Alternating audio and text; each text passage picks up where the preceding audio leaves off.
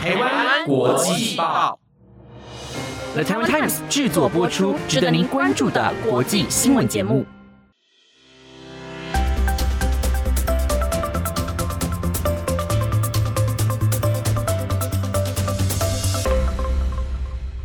大家好，我是凯文，欢迎收听台湾国际报的特别节目《台湾真骄傲》。大家还记得自己上次使用果酱的是什么时候呢？那台湾呢贵为水果王国，可是将水果呢做成果酱的比例是相对比较少的。所以呢，今天呢我们特别邀请到了获得果酱界奥斯卡世界柑橘类果酱大赛的肯定，并且在全球三千五百瓶果酱当中获得多面奖牌，并且有着果酱女王称号的柯雅来跟我们一起分享，她是如何用细腻且具有创造力的味觉搭配，将台湾的果酱表现出它自己的风土滋味，还有文化民情。让我们欢迎柯雅。Hello，凯文你好，然后各位空中的朋友大家好，我是果酱女王柯雅，这样自己说自己可以吗？真是不好意思。想问说，柯雅那个是什么时候开始接触到果酱的？甚至是到后来你变成就是一直在研究果酱？可能大家都以为会有一个宏大的理由或什么，其实我一开始做果酱真的只是为了打发时间，就这么简单而已。打发时间，真的是因为打发时间，没想到打发时间到后来就开出了一朵花。那我一开始是在台北工作，台北工作的步调非常的忙碌，然后那时候刚好身体出了一点状况，没办法继续工作，所以我就搬回彰化老家休养。但是你习惯台北的媒体业的工作，你就知道那多么的忙碌。那回到彰化深港之后，瞬间。变成是一个非常缓慢的节奏，其实是一一时间有点有点习惯不了。那因为时间太多了，就只好打发时间。那呃，我那个时间点刚好拿到一个日本的果酱的食谱，我还记得是那个草莓橘子口味。我觉得过做果酱很简单，它就是水、水果，然后糖跟酸，然后放在锅子里面拉来，然后拿到瓦斯炉上面煮，它就是果酱了。但是我太小看它了，就是我第一瓶做的果酱，它非常的失败，是黑色的，然后现在都还在。那其实我每次都跟大家说，它此生都不会坏了，在地球毁灭之前，那它就是果酱界的木乃伊。但是就是因为这个失败，反而激起了我的好胜心跟好奇心，我想要去研究原来简单的东西可以创造出不凡的滋味，这中间的美感到底是什么？那为什么我煮不出来，或是我要怎么煮出一瓶美味的精湛的果酱这样子？所以是这样子的心念跟一个非常不起眼的开始，带领我走上果酱的制作之路。嗯，了解。刚刚柯雅讲到，就是其实一开始他认为说果酱其实是非常的简单的。对啊，对。那我们一般台湾人可能认为，就是我们使用到的果酱，可能大家大部分可能就早餐店的草莓果酱啊，是蓝莓果酱。然后想问柯雅是怎么样去想到说要把口味跟口味叠加在一起，然后甚至把它做成一个层次的搭配的呢？哦，因为一开始我在接触果酱的时候，我就发现台湾人在吃果酱都是单一口味，草莓啊、葡萄啊、橘子。那我那时候开始在学习果酱的时候，我就发现我对于厨房里面的一切太不熟悉了。那我也不认识水果，所以我就开始呃产地拜访，开始学习吃每个品种的水果，然后去学习它的滋味。然后它就会像一个树状图。当你认识水果之后，你就要认识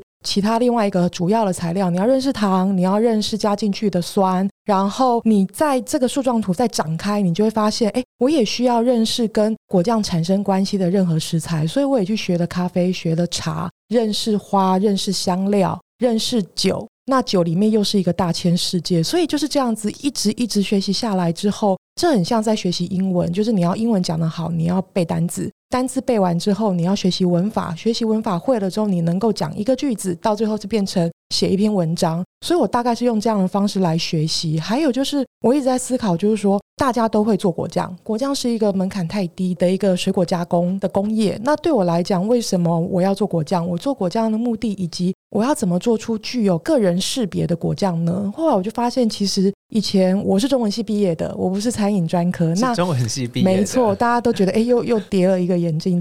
呃，我后来就发现，其实创作这件事情不单单拿笔或是拿相机，其实食物里头也可以蕴含一个创作的概念。所以我后来就觉得，其实我以前拿笔或是用笔电来创作，我可以用果酱来创作。然后当我越认识水果之后，其实我觉得水果就是土地写给大家的情书，情书读起来有酸有甜，然后有滋有味。所以我就是把大地准备的这个水果做成一个果酱，这个果酱就像一封情书给大家享受。再来，其实从这个概念慢慢推展开了，我后来就发现，其实果酱的风味就很像是大地的香水。那香水有中味、后味，所以这就连带的让我觉得，我想做一个富有层次的果酱。那相对来说，它的创作性更高，识别度更高，当然它的难度也更高。我觉得这是给我自己的挑战。所以我的果酱大家都会发现，就是名字念起来都好长哦，桂花、蜂蜜、黄柠檬，然后那个橙花、金枣、黄柠檬，还有什么很多草莓三皇后之类的，加花、加酒、加香料。我喜欢面对挑战，它的它的熬煮的挑战技术门槛是高的，所以我觉得从中我也得到很多乐趣。其实面对这些挑战，克雅他一直有在想说，就例如说像是你之前创立的这个好时光公司，然后到现在其实已经已经有十三年了。没错，一晃眼我也老了。不 会不会，已经到中年了。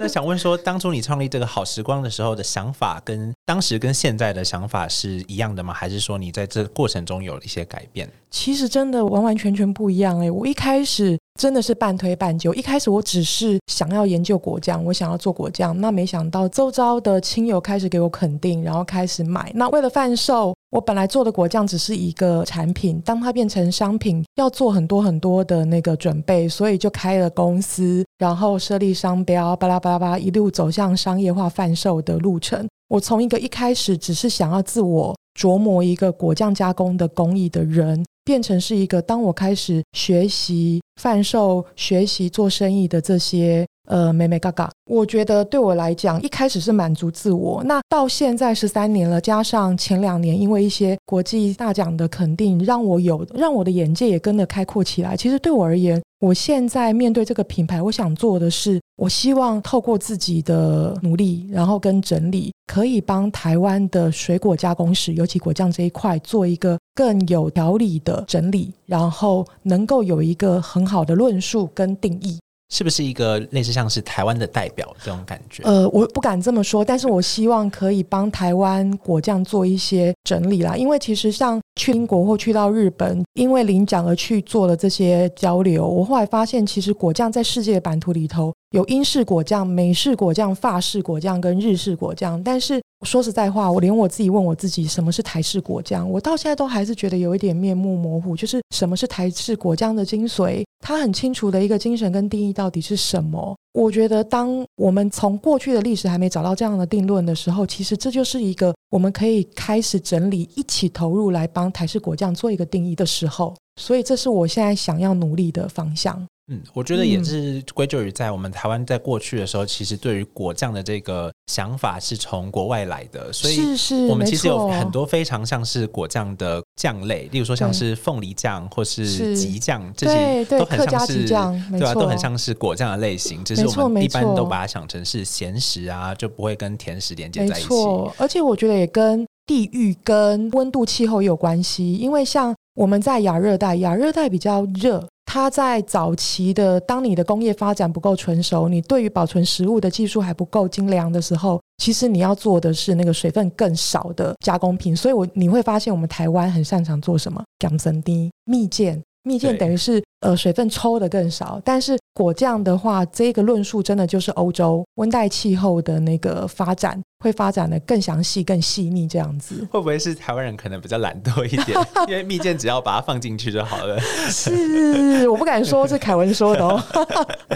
好，前面刚也听到，就是其实可以知道说，科雅他也有去过非常多的地方，包含了美国啊，可能法国，甚至是非常多地方，然后去展售他的商品，甚至是比赛。那在这个过程中，科雅一定也非尝试过非常多不同，可能是不同的煮法、不同的果类，甚至是不同的果酱形成的方式。然后想问说，在这个过程，科雅没有自己最喜欢的那种种类，或是说遇到一些自己觉得非常奇特的果酱？哦，我最喜欢的种类还是柑橘类。我为什么喜欢柑橘类果酱？它在英文叫 Marmalade，原因是因为呃，柑橘类的水果，它的果皮有非常丰富的精油皮层，所以当它受热，它能够展现的风味其实是非常丰富的，然后非常深沉的。所以其实我在欧洲吃了很多非常卓越的。柑橘类果酱，尤其是在英国，英国人我总是开玩笑说，我们都知道英国只有炸鱼薯条，他们的基因里头没有任何烹饪的要素，相对吃的东西比较少。然后，但是我发现英国人把所有的爱全部都给了柑橘类果酱。我在英国吃了非常多卓越的柑橘类果酱，然后非常的精彩，然后分类也非常的详细，详细到我相信大家已经不知道，就是我们吃柑橘类果酱里头有果皮，果皮可能就切成细丝，然后咀嚼就是了。可是对于英国人来讲，他们用到下午茶，用到呃抹在面包上面，或是进到料理里头，他用的柑橘类果酱的那个分类其实不一样，非常严谨的。它里头的果皮有分粗、中、细，然后细的用来泡茶，中的用来磨吐司，然后粗的用来入咸食料理。所以后来就发现，哇，英国人不简单呢！你把你所有的爱跟所有的琢磨都放到妈妈雷里头了。所以这可以算是你去英国的时候，对于果酱方面是颠覆你的想象的。对，而且英国人太喜太擅长，也太喜欢喝 whisky，所以他们把 whisky 放到妈妈雷里头去，然后整个风味也非常精彩。然后我觉得我最有印象的两个口味，一个是来自香港。那我们都知道果酱它就是一个封存的艺术，把水果受热，然后放进去玻璃瓶，然后延长它的。的品尝的时间，然后保存它的价值。呃，我在香港遇到一个果酱品牌，我觉得它做了一个很好的、很有美感、很有诗意的整理，就是它在这个柑橘类果酱里头放了陈皮。这个陈皮其实非常能够反映香港的那个甜点的文化，因为他们会用陈皮加入那个红豆汤，然后他把陈皮三十年的陈皮放进去柑橘类果酱，所以这个瓶子里面就有。年轻的柑橘跟老的柑橘就有一个时间的流转在这个瓶子里头，所以我觉得非常美。那这样子是不是也就是像你讲的，就代表说这是所谓的港式果酱？没错，没错。你看，这很明显就可以看出，这标志了港式饮茶的那个特色。然后我还有一个最有印象，但是吃不到，我自己也不敢做，就是世界发展的起源，果酱并不是。用来品味的，它其实有医疗或是那个祭祀的功能，所以我早期找到一个资料是。早期的那个女巫，他们做那个果酱会画上五芒星，然后把诅咒的人的头发放进去果酱里头。我有看到照片，然后我觉得非常酷。是有吃过的吗？当然没有，我不敢吃。就算我在二零二二年遇得到，我也不敢吃。但是我其实后来在做一个果酱历史的整理的时候，其实我蛮想还原这个果酱，但是我不敢，因为我怕很像我们在看那个国小学生在玩笔仙。自己乱来，然后 结果没错没错没错，但是也因为读了这些史料，才发现原来果酱在过去历史的参与是这么的精彩跟多元。对，连我自己都没有想到说，原来果酱可以用在这种作用上，突然觉得有点可怕。还想问柯雅，就是说，因为你参加的是世界柑橘类嘛，柑橘类果酱大赛，那想问说，除了柑橘类以外，有没有其他的？因为你讲到的它是英国起源的嘛，是对啊。那这样子的话，有没有其他，比如说像是？浆果类果酱啊，或是瓜类果酱。哦哟，凯文，你真的很专业。你问到一个很重要的，就是瓜果类。就是呃，我常遇到很多朋友跟我说，那是不是所有的水果都适合拿来做果酱呢？我觉得当然是，只要你觉得是好吃的。但是在我们的经验里头，的确瓜果类不适合拿来做果酱，它的风味到最后都会像冬瓜糖。因为瓜果类，你你仔细想看看哦，呃，你在吃那个哈密瓜，或是你在吃西瓜，你有没有发现它的香气来源都在于果汁汁液、水的部分、水的部分，对不对？液体的部分。但是我们在做果酱，其实是我们要让水分蒸发，留下那个呃水果的身体，我都叫它水果的身体，那它就会是相反的，就是美味的。果汁全部都蒸上掉了，然后留下来身体，那身体只剩下一个非常简单的糖的味道，到最后就会像冬瓜糖一样，所以我就会说瓜果类不是那么适合做果酱。了解，所以就是其实做果酱还是有它所谓的它的水果选择的限制。没错，没错，还是有个选材的标准。那这样子的话，会不会是希望说纤维可以多一点，让它留下来，就是你所谓的水果的身体？嗯，当然是各种身体有不同的那个口感。比方说，我们知道凤梨它的纤维很粗，然后苹果的纤维非常的细腻，非常的绵密，所以它的身体带进口腔的口感的变化是不一样的。那我个人其实有非常喜欢的一样水果，可是我一直在考虑说，它到底会不会有出现这种果酱，就是莲雾。莲雾我做过啊，你做过吗？是是是，呃，莲雾它比较没有果胶，就是做果酱有另外一个很重要的灵魂，就是它要果胶含量非常的丰富，它才可以达到一个受热凝结的卓越的效果。那我觉得莲雾它就是少了果胶，它就是身体跟水，所以我自己在做果酱的过程中，我觉得它适合糖渍，就很像我们在吃那个。我们在吃传统的那个生日蛋糕，上面不是都会放一块的水蜜桃吗？呃，对。我们用那个 compote，就是糖煮水果的概念，让它变成是一块一块，然后有一个口感。然后我觉得莲雾受热做成糖制水果，它非常好吃，因为它会有一个非常漂亮的木质香调洋溢出来，所以非常非常美味。了解。那其实从科雅刚才讲到，的就是我们台湾的水果，因为我们是在热带，我们算属于在热带嘛，所以我们热带水果其实非常盛行的。是。那想问说，科雅认为说，像走过那么多国家，那你认为台湾的特色点在哪里？就是我们做出来的果酱能够怎么样成为所谓的台式果酱？我觉得台湾地处亚热带跟热带交界处，然后台湾很小，可是台湾非常精彩，是有山有海有有低谷，所以各式地形都有，所以它可以长出非常多样的水果。再加上台湾真的是世界上数一数二的农业改良技术非常卓越的国家，台湾的农夫太厉害了，所以我们可以在台湾吃到寒带、温带、热带、亚热带。这所有的气候带的水果，然后因为是在热带跟亚热带，所以台湾水果有一个特色就是太甜了，适合鲜食。但是当它做果酱之后，这个甜反而变成是一个缺点。那我自己在尝试的过程中，我觉得对于糖的使用的琢磨就要很小心。但是也因为我们所属的地带。可以长出那么多多样的水果，所以台湾的水果的展现用到果酱上，它就非常非常的丰富，它非常适合发展复方型的果酱。明白。我从偶尔从就是好时光的官网上面看到，就是说，感谢你收看，就是你们所使用的食材一定都是一定要经过，比如说经过审核啊，经过去呃筛选，然后需要最好是要无毒的，甚至是品质要是好的。是是是。可是就就像是我们过去知道，台湾其实有非常多的水果，其实是。呃，可能品质是非常不一的啊，甚至是供应非常不稳定的。然后想问说，科雅在这个方面是怎么去克服的，或者说你就如何应对？我觉得要克服的第一个是观念的部分。我十三年前开始做果酱的时候，我自己也是到市场去买便宜的、快坏掉的水果来做。那我觉得这都是早期我们面对果酱的心态，它就是把吃不完的鲜果做一个再利用。但是你就会发现它的风味并没办法。有多好的提升，它就是你在多好的时候把它做成果酱，它就可以呈现那个时候的样子。但是你没办法透过你的技术把它从六十分加到九十分。所以我那时候第一个克服是这样的观念，然后再来要面对的就是台湾的有机或是自然农法或是无农药的水果，其实数量一直呈呈现一个不稳的状态。但是我觉得可能这几年，大概这十年来，大家投入水果加工的。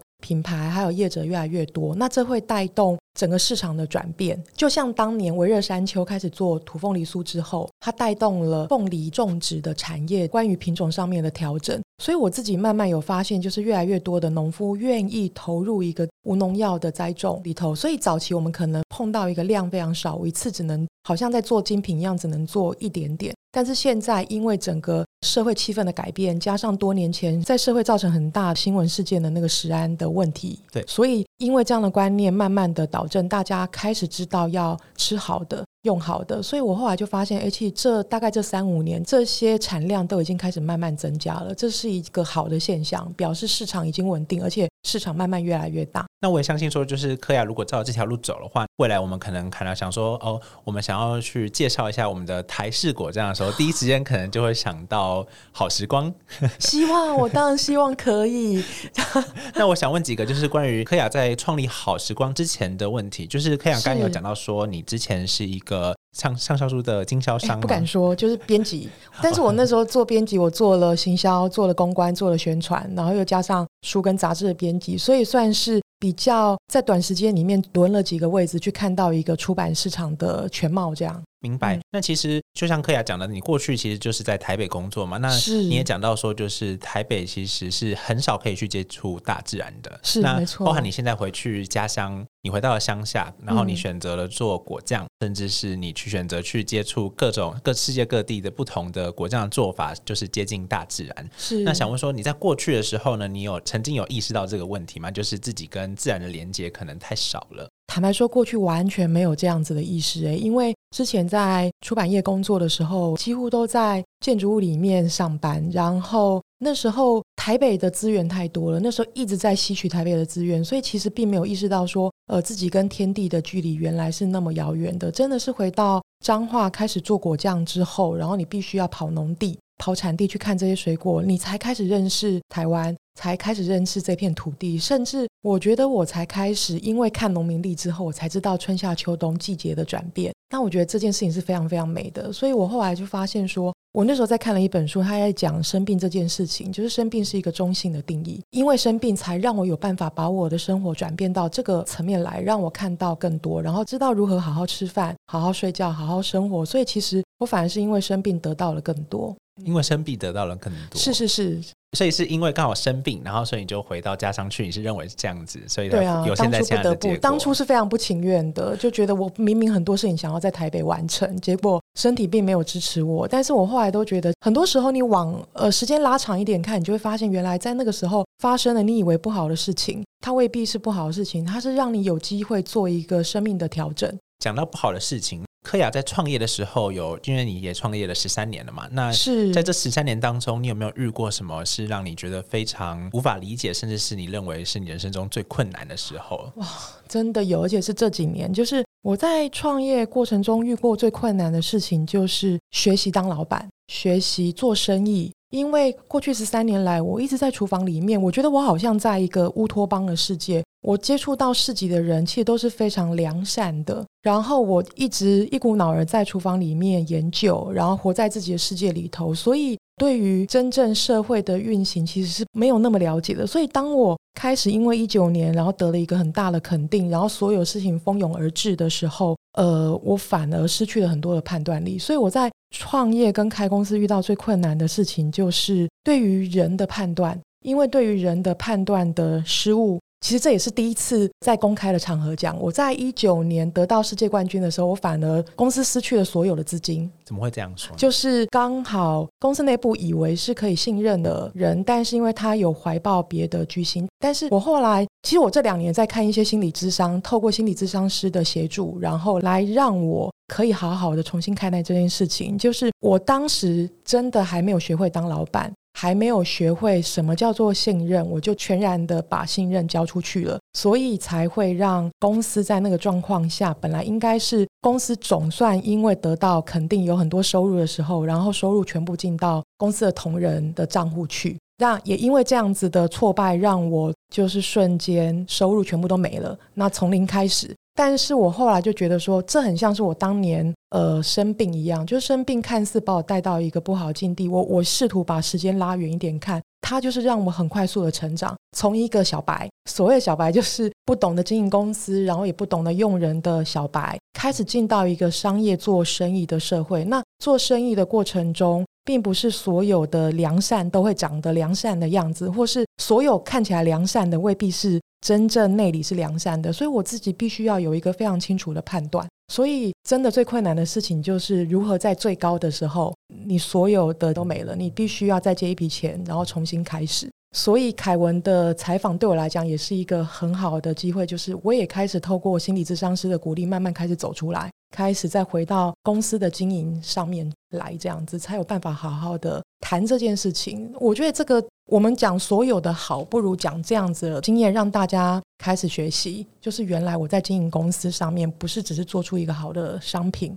其实我要怎么规划，然后我要怎么管理。柯雅刚其实讲到一个重点，我非常的认同，也非常的觉得，虽然我现在还可能还没有他，还还没有他阅历那么多，可是。我们能够知道，就是一个人的好，就是你不能看他有多高，你应该是要看他低的时候呢，他是怎么样去做。所以我觉得柯雅其实就这次接受你的访谈，然后他愿意跟我分享这件事情，我其实是觉得他非常有勇气，而且我觉得是非常厉害。这样子是是，因为大家都喜欢被肯定嘛。但是当你发生这样的状况的时候，其实你通常大部分人大部分人都不愿意讲，因为觉得没有那么的光彩，或是哦原来我好笨或什么。但是我后来觉得，其实出来。愿意说开始交流之后，大家可以互相多分享一些不同的经验，那你可以得到跟成长的更多。那针对就是制作果酱的问题的话呢，我其实还想要问柯雅，就是说你在过去在还没有制作果酱之前，你就知道说你自己对于可能是吃啊或是味觉其实是非常的敏感的吗？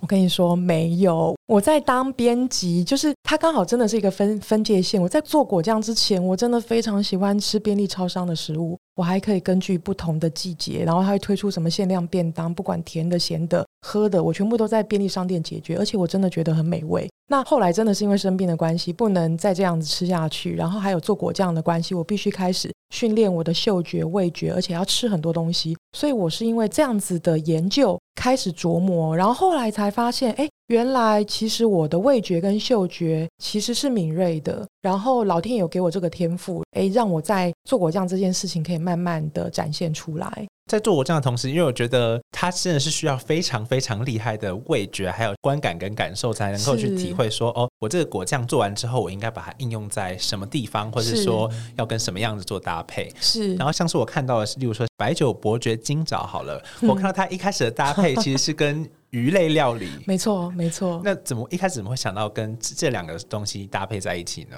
呃，我觉得一开始是因为我觉得台湾的消费者对于果酱的想象，即便你已经你的饮食已经常常是西化的，你还是会觉得果酱百分之九十九都是抹吐司或是抹司康。那其实，在欧洲或者在日本，大家都已经把它跟餐饮放在一起，就像客家吉酱跟白斩鸡放在一起的道理一样。所以那时候我们也移植很多欧洲的经典的菜谱食谱，我们做了这些搭配。那后来你就会发现，渐渐的可以观察到一些公式，比方说柑橘类的果酱，它跟海鲜、它跟白肉就非常非常的搭。那莓果系列就是颜色比较深、红色系的水果，它跟红肉就会很搭。那做了这些搭配之后，我们就发现它是成立的，而且它真的是好吃的，它可以帮助料理在风味上面可以锦上添花。但是后来我们就发现，哎，可是这些都是西方人的生活经验，有没有办法可以靠近台湾人更多一点？我们台式的饮食是什么？所以我们这几年就一直在做这些台式饮食的搭配跟变化。所以我常常会说，草莓果酱它很适合跟台式香肠。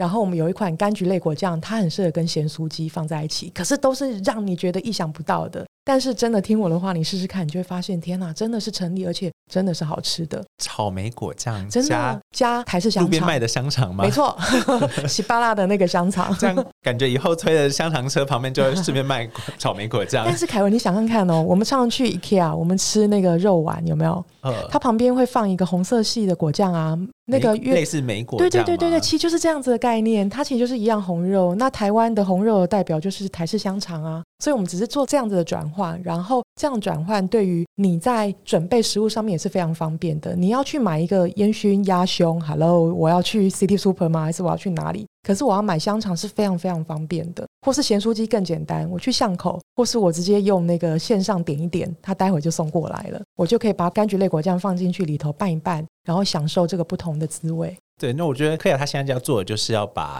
呃所谓的台式果酱带入我们的生活。没错，没错。我觉得或许我回家就想要叫我妈尝试看看，一定要试试看，真的。就跟我妈说，哎，妈妈今天炒菜可以加一点草莓果酱。哎，是啊，真的可以哎。炒菜吗？对啊，其实呃，我们发现很多台式的主厨他们在做菜的时候都会加二砂。一点点甜味去提那个咸的那个不凡的滋味，所以其实你只是把二砂换成果酱而已，就是这样的概念，就是那个甜的味道把它改成水果的甜。对对对对，没错没错。那因为有了水果的甜跟酸，其实它在甜味的展现上面就会更多元、更有层次。明白。那我们刚才讲到，其实就还包含了我们的食物。然后现在是我们的酱料。那呃，在科雅的资料里面，我们有看到说，就是科雅过去其实有去接触过，例如说像是比较原名的朋友啊，甚至是其他不同国家也用不同的烹煮的器材，例如说像是陶土啊这样子。想想问一下科雅这方面的经验。好专业哦！我我在我心中啊，我们都知道欧洲在煮果酱都是用铜锅。那后来我也因为身体的关系，我看了很多医生。那看了很多医生之后，就会得到很多经验嘛。所以其实我心中对于一个果酱最高等级的追求是用陶锅。陶锅它可以均匀的散热，它可以释放红外线，它可以让食物更滋养我们的身体。那如果这个火源能够更讲究的话，那就太棒了。这个火源如果是用炭火，那就太好了。以火的讲究来讲，炭火它是阳火，那瓦斯是从地下。吸取上来的，它是阴火，阳火对于身体的能量的转换是更卓越的，所以我心中最理想的就是用炭火陶锅来熬煮果酱。那现在科雅有在准备要做这件事吗？当然还没有，就是 还要生火，所以我觉得这个是呃未来当我们在前期做了一些比较妥善的准备，我们就可以来发展这个部分，因为我心中。还是最终想要做一条果酱的产线，是属于这个炭火，然后陶锅熬煮的果酱。因为我觉得有很多身体是比较虚弱的朋友，那他可能对于这样子的食物没办法摄取太多。可是当我用这样子的方式，能量转换的方式来熬煮的话，其实也可以让他的身体得到一个很好的滋养。那我觉得食物都是用来照顾大家的，我也想要照顾大家到这样子的程度。想问一下柯雅，如果说是铜锅，那跟陶土锅，甚至是我们有一些不同样子的，对，这样子是真的很差别很大吗？差别很大。那差别是差别在哪里？你可以大概跟我们讲述一下吗？因为果酱就是在锅子里头长时间的熬煮，煮越久，它的风味就会衰退的越快，然后颜色也会合变，就是颜色会变得越来越越老化。那也会没有那么好看，没有那么鲜艳，所以基本上你在锅子里面煮的时间要越短越好。所以为什么欧洲都会用在用铜锅来煮？因为铜它是一个非常非常善于导热的金属，它导热非常快，而且导热非常均匀，所以它又可以因为导热快，火的温度传递的四面八方非常的迅速，所以它可以煮的时间可以非常短。然后均匀受热，所以煮出来果酱的品质就会非常好。那如果不锈钢锅的话，那个锅一定要越厚越好，因为厚它才可以保温。基本上不锈钢锅的保温跟导热的程度没有铜锅那么的好，所以你煮的时候你一定要在锅子前面仔细的搅拌，不然你就会发现中间焦了，然后旁边还是稀稀水水。那当然就是在我心中最高等级的铜锅，因为铜锅在受热的时候它会释放红外线，红外线可以让。呃，我刚刚讲就是食物的养分的那个传导是更细腻的，所以其实从包含了我们刚才讲到的食材，然后到搭配，甚至是到香气，然后到味觉，然后到最后我们的烹煮食材，其实。观众就可以知道说，其实柯雅他目前已经真正的就是一个职人手做的精神了。那同时，他我也知道说，他是不是柯雅，你也一直有在购入，就是职人手做，类似像是陶土盘啊，就是每个月都有这样的购入。没错，没错，就是呃，日本有一个非常有名的作家叫北大陆鲁山人，他在讲说，食物最重要的除了美味之外，还有你帮他穿了什么衣服，就是器具的搭配是非常重要的。一个需要蓄热的牛排，你把它放在玻璃器皿上面，玻璃是散热。快的，其实这中间是非常不搭嘎的，所以也因为这些学习，让我在呈现食物上面是非常在意。呃，就是他穿，他应该要穿对的衣服，